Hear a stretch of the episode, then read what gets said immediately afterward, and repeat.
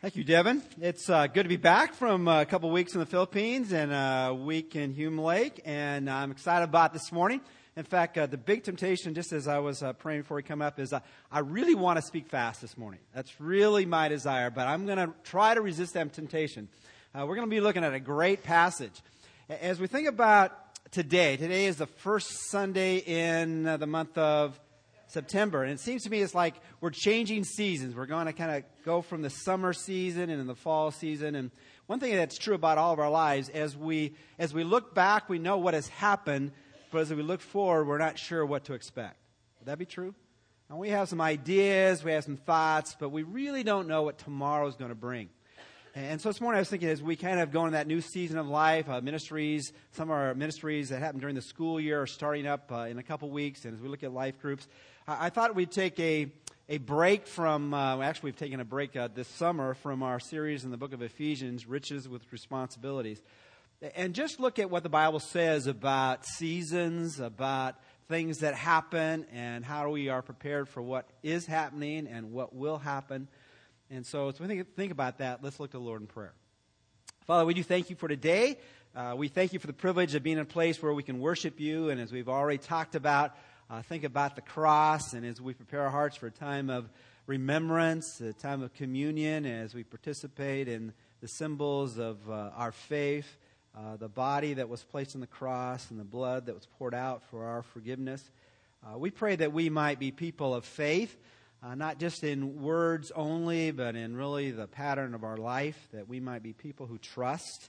Uh, rely upon you and, and not look so much at the circumstances, but the Christ who who leads us and follows us uh, every day of our life if we have a relationship with Him. And we just ask as we look into uh, your word that you might, might, you might speak into our lives, and we pray this in Christ's name. Amen. Well, this morning we're going to be looking at a, uh, a section of Scripture that is a favorite uh, portion of God's Word. And this is a pretty big book. Uh, Two thirds of it is the Old Testament, one third of it basically is the New Testament. Uh, the book of Psalms, for many, is a, a section people turn to all the time. I have to admit that this is, this is not one of the more uh, natural uh, places I turn to. I do it habitually, but not uh, purposefully in terms of looking at the book of Psalms, because I'm basically not a poetic type of person. I, I don't write poems, don't sing poetically to my wife, and I'm just not a poetic type of person. And yet, uh, the book of Psalms is a, is a section and really speaks into the heart. And as we think about that this morning, I, I really want us to kind of reflect upon what God wants to be happening on the inside so we live it out on the outside. As I, I, as I picked a psalm this for this Sunday, Psalm 63, at, at, initially I didn't know a whole lot about the psalm. I had read it many times, but I decided to kind of study it as we prepared for today. And I, I found an interesting, and you could almost say curious, truth about this psalm. This psalm, uh, St. Chrysostom, uh, who was one of the early Christian heroes, uh, wrote of the initial leaders in the church after Jesus left. You know, he had the apostles, and, and they, uh, they trained the next line of pastors to lead the church. And, and this is what he wrote concerning Psalm 63. And if you haven't got the clue yet, turn to Psalm 63. Though it's in, most of it is in your text this morning, your outline this morning. But this is what Chrysostom wrote. He said, It was decreed and ordained by the fathers, he speaks about the spiritual leaders of the first church, that no day should pass without the public singing or reading of this psalm. Now, now, when I read things like that, I think, you know, red flag or green flag, whatever color you want to use, in terms of that means this psalm is pretty important. If in the early church they were to read it or sing it every day, uh, this meant that this was pretty significant for them. And maybe significant for our lives as well. Now, the book of Psalms basically was a, a book of worship, 150 expressions of worship. Uh, many of it, if not all of it, was sung. We don't really know the tune, and so we can't necessarily sing this psalm this morning. Uh, but we can read it. It was, a, it was an expression of worship. It was a hymn book, a chorus book. It was also a book of prayers. And so it was going to be an expression of praise as well as an expression of prayer uh, to the God that they knew, an expression of, of their devotion to Him. And so, because of that practice in the early church, that they would read it every day. Let's stand for the public reading of God's Word this morning. Uh, go ahead and stand as I read Psalm 63 for us. It's 11 verses long. In your outline, I only put 10 in there. That was my mistake. Uh, but let me read it to you as we think about following the example of that first church. Oh God, you are my God. Early will I seek you. My soul thirsts for you. My flesh longs for you in a, in a dry and thirsty land where there is no water. So I have looked for you in the sanctuary to see your power and your glory. Because your loving kindness is better than life, my lips shall praise you. Thus I will bless you while I live. I, I will lift up my hands in your name. My soul shall be satisfied as with marrow and fatness and my mouth shall praise you with joyful lips. When I remember you on my bed, I meditate on you in the night watches, because you have been my help. Therefore, in the shadow of your wings, I will rejoice. My soul follows close behind you. Your right hand upholds me. But those who seek my life to destroy it shall go into the lower parts of the earth. They shall fall by the sword they shall be a portion for jackals. For the king shall rejoice in God. Everyone who swears by him shall glory. But the mouth of those who speak lies shall be stopped. You may be seated.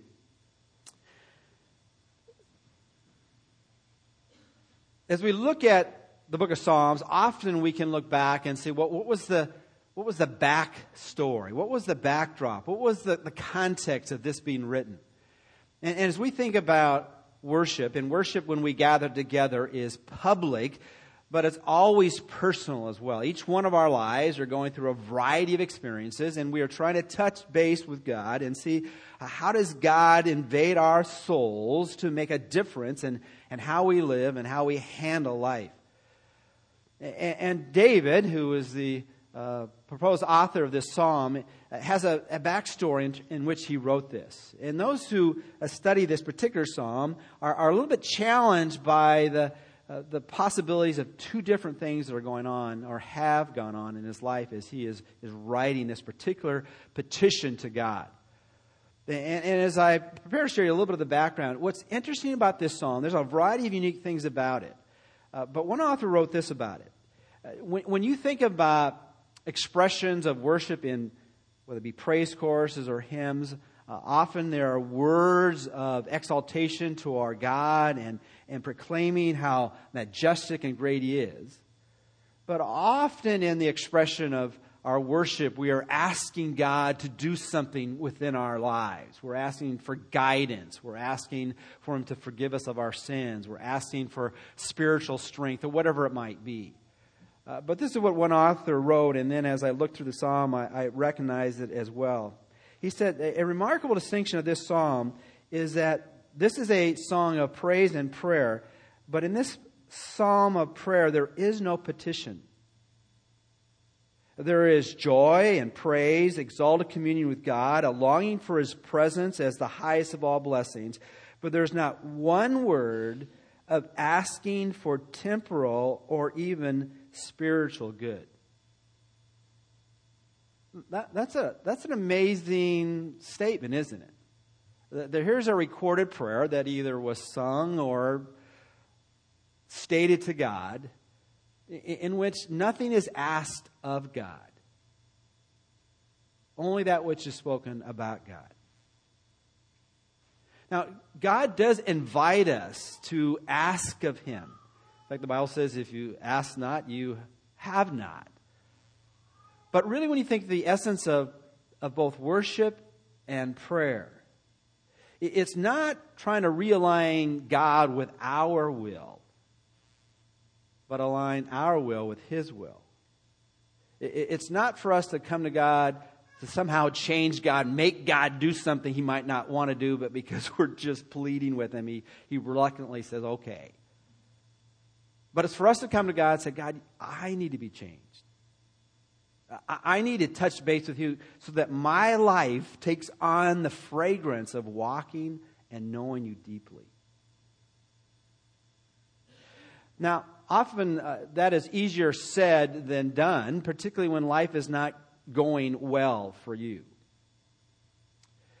As people look at this portion, I started to say that earlier, they either think it comes from, you know, 1 Samuel or 2 Samuel. And really, the, the dating of those two books kind of focuses on the life of David and, and particularly who he's connecting with and wrestling with. In 1 Samuel, primarily, the issue here and, and what we have the context of this psalm is, is David is not in Jerusalem. He's not at, uh, in his palace. He's not in a place of rule or authority or power. He's now in the Judean wilderness. He's in the desert of life. Not a place you expect a king to be or a king that is going to be. If it comes from 1 Samuel, it's really the story of, of David coming to the heights of, of being filled with the praise of all of God's people because he slayed Goliath. And then he became one who was on the, on the bad side of the king. And Saul was after him to capture him and to take his life. Or, and most people would say it comes from this section in God's Word, is that from 2 Samuel, it tells the story, the true story of, of a broken-hearted, not only king, but father, who had escaped for his life, not from simply a competitor within the political arena, the first king of Israel, Saul, but it was one who wanted to be king, and it was his son. It was his son Absalom who, because he felt disenfranchised from his father because of disobedience, he, he for four years, in a deceptive, conniving way, captured the hearts of many of God's people and rose to power. And at a moment in time was with just moments away from taking the life of his father and taking full reign in Israel. And if there's anything that would, would capture the depth of pain within a person's life, it would be being betrayed by the closest of people that you know. A, friend that, that you have relied upon for years, and now they have turned on you. A, a family member that you've given your all to, and, and now they're the one not only stabbing you in the back, but taking everything in front of you. And in the midst of this pain, we have this, this expression of trust given to us.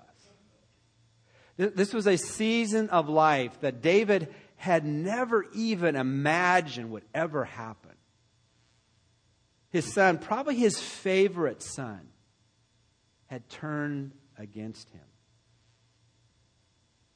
And at that point, we, we have two choices, basically. And really, this is, as I'm going to try to hang the truth on it this morning, is, is really four choices that we have. But amidst the four choices that come from the two choices is either we have a, a choice to turn to God or choose to turn away from God. David makes the right choice.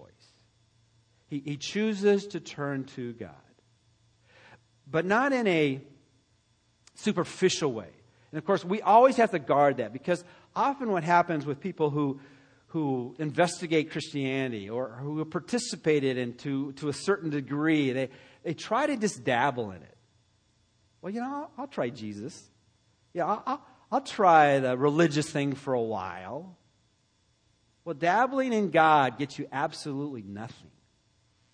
Either you're going to get all in or you're going to be all out. Because when life turns the heat on and it touches us at the, at the core of who we are, we better not have a superficial relationship with God.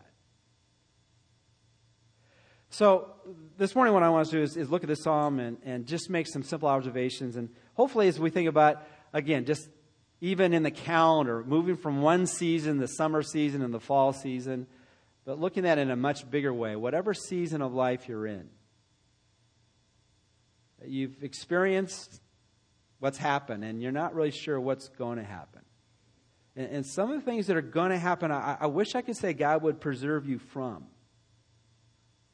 But, but in this sanctuary this morning, we will all face things that are overwhelming to us. And are we ready to choose to turn to God, or are we, are we already beginning to be tempted to turn away from? Well, let's look at what it means to turn to Him. And let me tell you what I'm going to tell you just at the very beginning. We're going to look at four choices. Uh, the first choice is, is choose, uh, if you have your outlines this morning, we'll, we'll look at it, is choose to be passionate for God. Secondly, choosing to be uh, to praise God. Third, choosing to pursue God. And fourthly, choosing to be protected by God. Choosing to be passionate for God, choosing to praise God, and choosing to pursue God. And fourthly, choosing to be protected by God. Well, let's look at what it means to, be, to choose to be passionate for God. Relooking at that psalm, David announces in the midst of being in the wilderness, being in the deserts, and, and Spurgeon said this about David. He said, You know, he, he was in the midst of the wilderness, surrounded by the wilderness, by the desert experience of life. But there was no desert in his heart. Why? Because he, he chose to be passionate about God. He expresses it this way in, in the psalm. He says, Oh God, you are my God. Early will I seek you. My soul thirsts for you. My flesh longs for you in a dry and thirsty land. It's interesting as, as writers and those who know the Hebrew well, and it's translated actually in various ways, and probably the sampling of translations we have in our sanctuary this morning, is when they come to the second line, Early will I seek you. There are two ways that word seek, it's the word shakar in the Hebrew. It either means, as David decides to be passionate about God, he, makes the choice that he will begin every day first with Him. We know what's important to us by, by what gets the priority in our life. What, what, things gets, what things get crowded out by the circumstances of life eventually we have to say, well, they weren't quite that important because something else was more important than what we thought we were going to do. And David would begin his day with God. And so the word shakar has the idea, comes from a noun as well as a verb that has the idea of a breaking of the day. And so he says, My God, you are my God. In the morning I will meet with you. I'm taking the example of Jesus uh, later on, it says in Mark chapter 135 that Jesus arose up early in the morning while it was still dark to spend time in prayer with God. Others, however, said that's not the, really the emphasis here. The emphasis is not when you seek God, but how fervently you seek God. And so they'll translate this not early will I seek you, they'll say earnestly will I seek you. Now, I'm basically a morning per- person almost by fault. Uh, uh, people who are around me in the morning don't like to be around me in the morning. I mean, I just wake up alive, okay? And I'm usually loud in the morning and I'm ready to go in the morning and I'm getting, trying to get everybody else in the morning. I can't understand why anybody else would not want to be just excited about being alive in the morning. Uh, and I could take this verse and say, I think I prefer to be early. I will seek you. But I, I think the emphasis is not so much the time of day but the passion during your day. If you're more a night person, then reserve that time when you are most alert to connect with God. And again, don't make it superficial. Focus on Him. And make sure that, that you, are, you are soaking deep in the love that God has for you. And so, as we think about passion, passion can be spelled by a four letter word T I M E. It's time. It's time given to God where, where you focus your mind and attention and heart to Him. And he describes this. I want you to know how, how passionate I want to meet with you because my soul, just like my physical body in this desert who needs water, my soul thirsts for you. My flesh longs for you as in a dry and thirsty land where there is no water. Uh, you know, it's interesting when I'm gone, sometimes, in fact, not sometimes, all the time, I will listen to the messages that are preached when I'm not here. And it's amazing to me how many times the story of my getting lost gets repeated when I'm gone. I just, I don't understand that at all. Well, some of you know that well, where, where we vacationed this past week was in Hume Lake, which is the place that I prefer to say that I was simply not lost, but temporarily unaware for a moment, a few hours where I was, okay? And, you know, it, it was interesting. I had a chance with Steve and I, we went and actually rode our bikes into that area where I had somehow forgotten where I was for a period of time. You know, and, and it's, it's, a, it's a hot place. And, and, and, you know, kind of flooded back in my mind, you know, the, the hours in which, uh, you know, I was, I was pretty dehydrated. And, I, you know, I was longing for water. And so when I read passages like this, it's like in Psalm 42 where it says, The deer pants for the water, so I pant for you, O God. Is that's the passion we need to have when we really want to go deep in our connection with God. Each one of us know God as well as we want to. We're not comparing ourselves with how much data in the Bible somebody else knows compared to us, but how much we long to spend time with Him. David goes on in this section he says, I, I have looked for you in the sanctuary to see your power and your glory. And if we take the context of this psalm as being as he fled from his son Absalom into the Judean wilderness, he, he looks back at his other experiences where, where he had normally connected with God. And maybe there are some favorite places for you that, that just bring back times where maybe you first met God or, or where, uh, you know, a special experience. Maybe it was a camp. Maybe it was, you know, a, a particular portion of Scripture or whatever it might be. Or there's a worship song that connects you. Uh, for, for, for David, it was, it was Jerusalem. But he, he discovered that, that God is not restricted to a certain location or to a certain experience. Because wherever we go, God goes with us. And so, even in the sanctuary of the wilderness, he met with God. So as we as we look about the seasons of life, and as we go through some experiences that maybe we're we're, we're feel like we're feeling like we're falling, you know, we have a choice. You know, either either we're going to fall downward or we're going to we're going to fall upward. Now, just in case you hear this rumor that while I was in Hume Lake, that I had a falling experience. Um, Um, if it wasn't on tape, I wouldn't tell you about it. All right, but anyway. Uh, but but I, I want to make this, this statement. Uh, I may or may not tell you that story. But anyway, uh, I want to take this phrase in verse 2 so I have looked for you in the sanctuary. Uh, the word there, look there in, in, some translations, it says to see. It, it really has the idea of having spiritual insight. Have you noticed some people see things, and other people don't? I mean, there.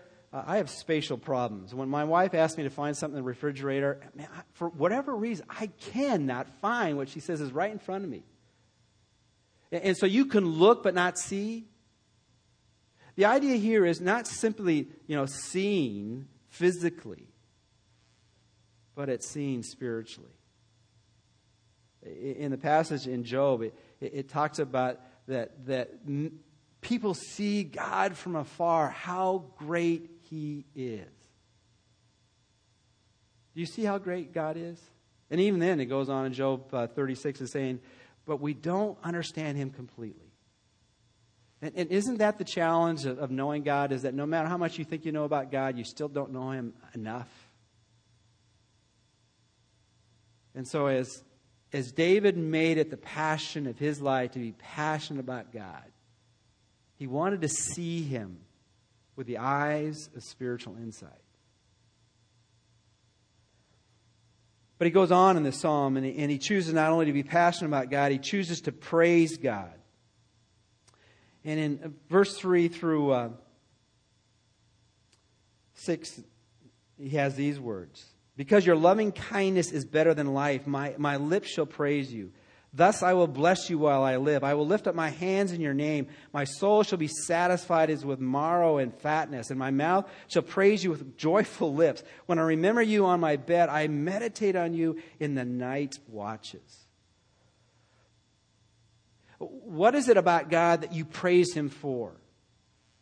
Now, that could be a whole, whole sermon series, but, but David begins with the one that's probably the most familiar theme in the book of Psalms, if not the entire Old Testament, where he says, Because your loving kindness is better than life. How much do we understand how much God loves us? And how, much that we ought to just marvel at that thought. That he makes this comparison. To know God loves you is better than life itself. Paul put it this way in Philippians chapter 1, verse 21. For me to live is Christ, but to die is what? Gain. Why? Because he'd be in the presence of the one who loves him so deeply. This is a word, the word loving kindness is almost untranslatable. For those uh, who've ever heard this or read this in some scholarly uh, explanation of the Old Testament, it's the word chesed. It's, it's the equivalent of what we would say in the New Testament, agape. It is, it is a love only God expresses. It is, it is better than life. And because that, his only response is, I've got to praise you. And when you think about praise, in this text, interesting enough, is, is a lot of the ways we ought to praise God. I mean, in, in using all of who we are to praise Him. Uh, just looking at the text, in, in the second line of, of verse 3, it says, My lips will praise you. How shall we praise you? With our, with our lips. Um, then he goes on and says, Thus I will bless you while I live. I will lift up my hands in you. We ought to, we ought to praise God with our hands. Now, uh, that's a physical expression of God. It's not just as we sing. In fact, in Psalm 28, verse 2, often when we maybe you've been around the table, uh, usually I'm the designated, you know, you have designated drivers. If you're a pastor, you're the designated prayer. You know, if it's in public gatherings, okay, let's have the pastor pray. Well, uh, normally when you pray, if you pray in public, you, you, say, okay, everybody fold their hands and bow their, their head. Look at Psalm 28, verse 2. Do not take away uh, with the wicked. And uh, verse 2 Hear the voice of my supplications when I, when I cry to you, when I lift up my hands toward your holy sanctuary. Next time you're at a family meal, everybody wants you to pray, really give them this. It's okay. Instead of bowing our heads and, and folding our ha- hands, let's all lift our hands, okay? It basically, it's an expression of surrender. As we pray, God, I'm surrendering myself to you. I'm yielding myself fully and completely to you. I, I raise up my open hands that I might recognize every good thing comes from you. Now, w- whether you do that physically or whether you do that internally, it's, it's an expression that as we praise God, we ought to praise Him with our lips and we ought to praise Him with lifted hands. Go back to Psalm 103. I mean, Psalm 63. He goes on, and then he goes, Not only should we praise him with our lips, we ought to praise him with our hands. He says, My soul shall be satisfied as with marrow and fatness. What is he saying there? From your innermost being, you need to express this is where true satisfaction comes. Some of you know that when we were in the Philippines, that they just they just fed us so so well, and often uh, as, as they would have a, a big celebration meal, they would they would they would take a pig and, and they, would, they would kill the fatted pig. Somebody killed the fatted pig one time. Okay. And, and it's interesting as, you, as you're in the Philippines, and they, they roast the pig usually for hours on hours. And, you know, you participate in the delicacies of that, that roasted pig. You know, what they enjoy more, at least the idea I got, the part that they liked better than anything else was the, the skin. They would, they would chop it off. So you got you got to have this. You got to taste this. I'm thinking, what do I want to taste burnt skin for, right? But for them, that was the delicacy. And, and basically, what he's saying here is we think about praise. We praise God with our lips, we praise God with our hands, we praise God by, uh, from within, saying, This is, this is, this is the delicacies of life. It doesn't get any better than this. This, this, is the, this is the skin on the roasted pig. or whatever delicacy that you enjoy. And, and for, for David, in the midst of the pain of his son stabbing him in the back, trying to take his kingdom, he said, More important than that is the satisfaction I have within in the relationship with my God. He goes on there and says, And my mouth shall praise you with joyful lips. He praises him with his mouth. When I remember you on my bed, he praises him with his memories. And I meditate on you in the night watches. Some translation says, I think on you in the night watches, which simply means that night watches in the Old Testament days, there were three types of watches. In the, in the New Testament, the Romans had four different watches. So, so those of us who wake up in the middle of the night for a variety of reasons, uh, is that every time I wake up, I use that as an opportunity to think about you.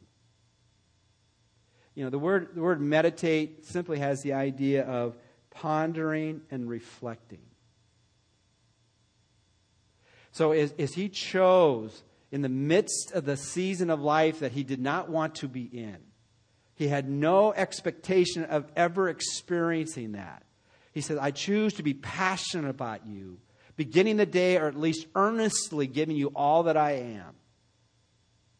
Coming to you as, as a person parched, dehydrated, in need of water. I come to you, as Jesus said, as to the living water in which you'll never thirst again. And then I choose to praise you with my lips and with my mouth and with my inner being, with focusing on you as the satisfaction of my soul. I think upon you and reflect upon you multiple times, not only during the day, but during the evening. As the psalmist said in Psalm 1, verse 2, I delight in the law of the Lord, and I will meditate upon your word day and night. He chooses to be passionate about God. He chooses to be uh, to praise God. He chooses to pursue God. Look at verses uh, 7 and 8. He says, Because you have been my help, therefore in the shadow of the wings I will rejoice. My soul follows close behind you. Your right hand upholds me.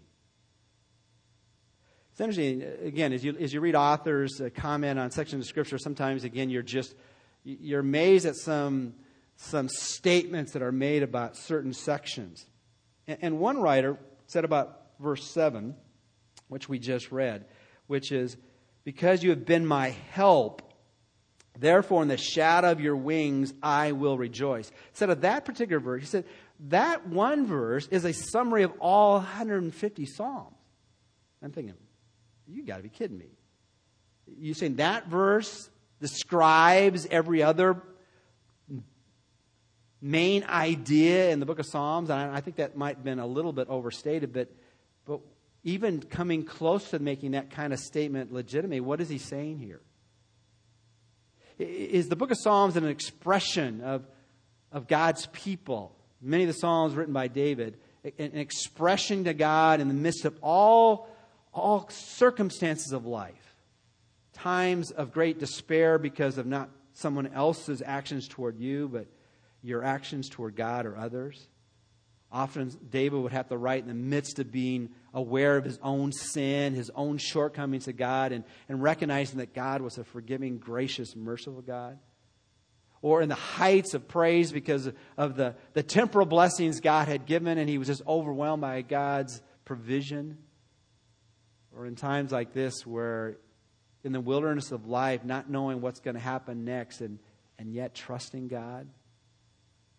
And, really, the expression here, because you have been my help, uh, that the book of Psalms really is an expression of the heart of God's people, and particularly the writers of Psalms, that, that God is the source of our help. Now, that, that's a, such a simple statement, yet, where do we turn most naturally when things need to be rescued? And God gives all kinds of resources around us that we should use, but but he wants us, first of all, to turn to him. You know, Matthew 6.33, but seek first his kingdom and his righteousness and all these things. All these things that you're so worried about will, will be handled by me.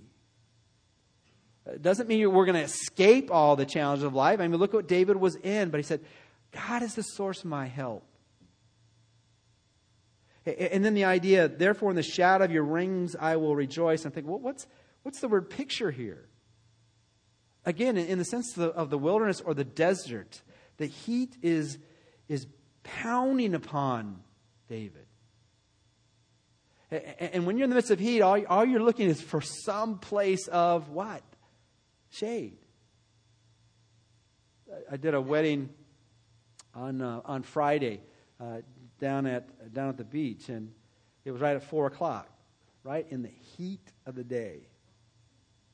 And, and everybody was melting. The, the wedding party had decided that they were going to um, be out on the sand uh, without their sandals. They're going to be barefoot until they stepped on the sand. and, and, then, then it was a gracious act of God. All of a sudden, there was a cloud cover that came over the, the pounding sun on that sand. There was relief because there was a shadow of God's blessing. And so, as David is going through this season of life, he's just recognizing that, that God is the source of his help. And even in the midst of a shadow, the shadow of a, a, wing, even if it was a great eagle, would be maybe temporary or it would just be a section. And, and yeah, that's, that's all we need from God. It, it's just a drop of His mercy and a drop of His grace. Recognizing again, no, matter really what happens next, whether He rescues us or He gives us the ability to endure what we're going through, His help and His shade is sufficient.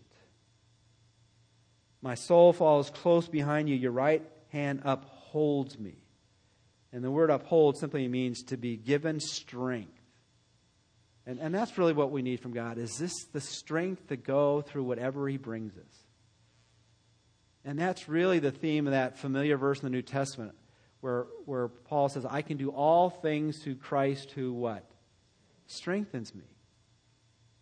And again, that strength. Paul was in prison. He was just saying the context. I, have learned to, to do well when I got a lot and when I have very little, when I have abundance or I have very few things. And that's the strength to go through whatever life brings you.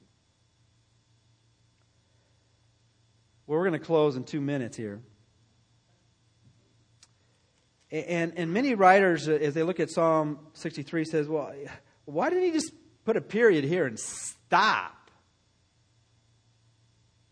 Again, um, because God was inspiring him, and also because we need to recognize that life happens. And so David chooses to be protected by God. And the contrast is those who choose not to.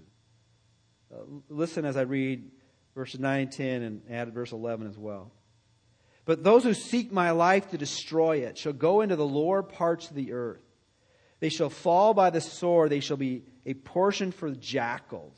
Verse 11. But the king shall rejoice in God. Everyone who swears by him shall glory. But the mouth of those who speak lies shall be stopped.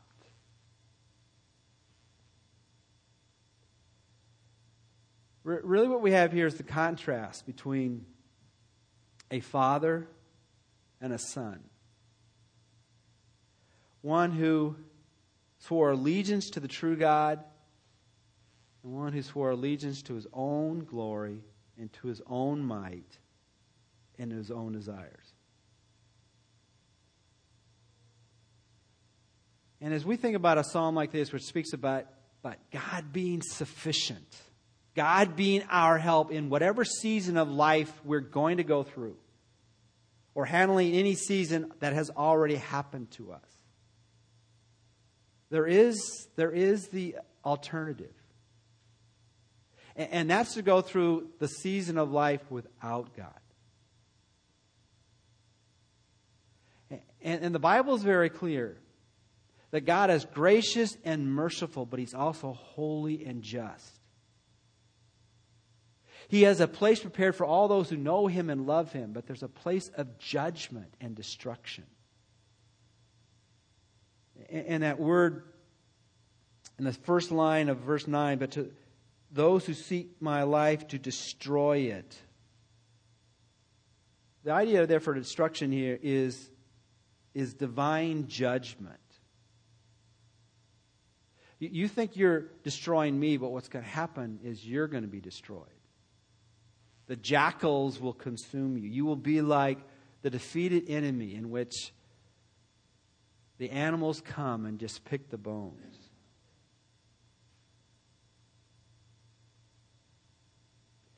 And Zephaniah, which, you know, Grace is where in the world is Zephaniah? It's the fourth last book in the Old Testament. It uses the same word about the judgment that is to come for those who are not under the protective hand of God, who haven't cried out for his mercy. Well, what's the point this morning? Are you ready for your next season? For many of you, it'll, it'll, be a season of abundance and, and vision of God and the joys of God being a gracious and um, loving, giving God. But for some, it will be a season of challenge in which your faith will be tested. And your choice is to either fall downward or to fall upward. To choose to be passionate for God, to be filled with praise to God, to be a person who pursues God, and to be, be protected by God.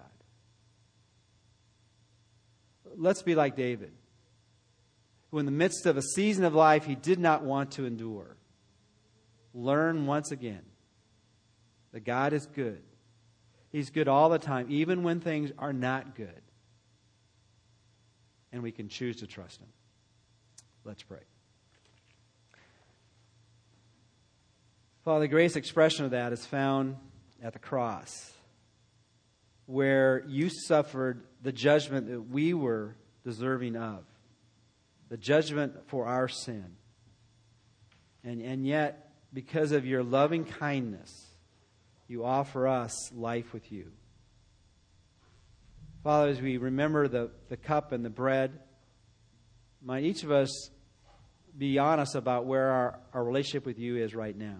Are we trusting you or are we running from you? And maybe we've never made that step. And if we've never made that step to trust you, might we just open up our lives, surrender our lives to the living Christ, ask Him to forgive us of our sins, and to lead us in life.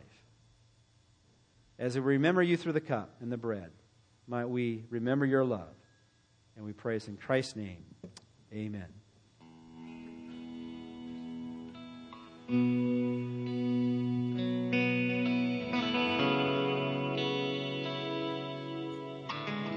If you've never uh, had communion with us before, it's, it's just self serve. Uh, so you,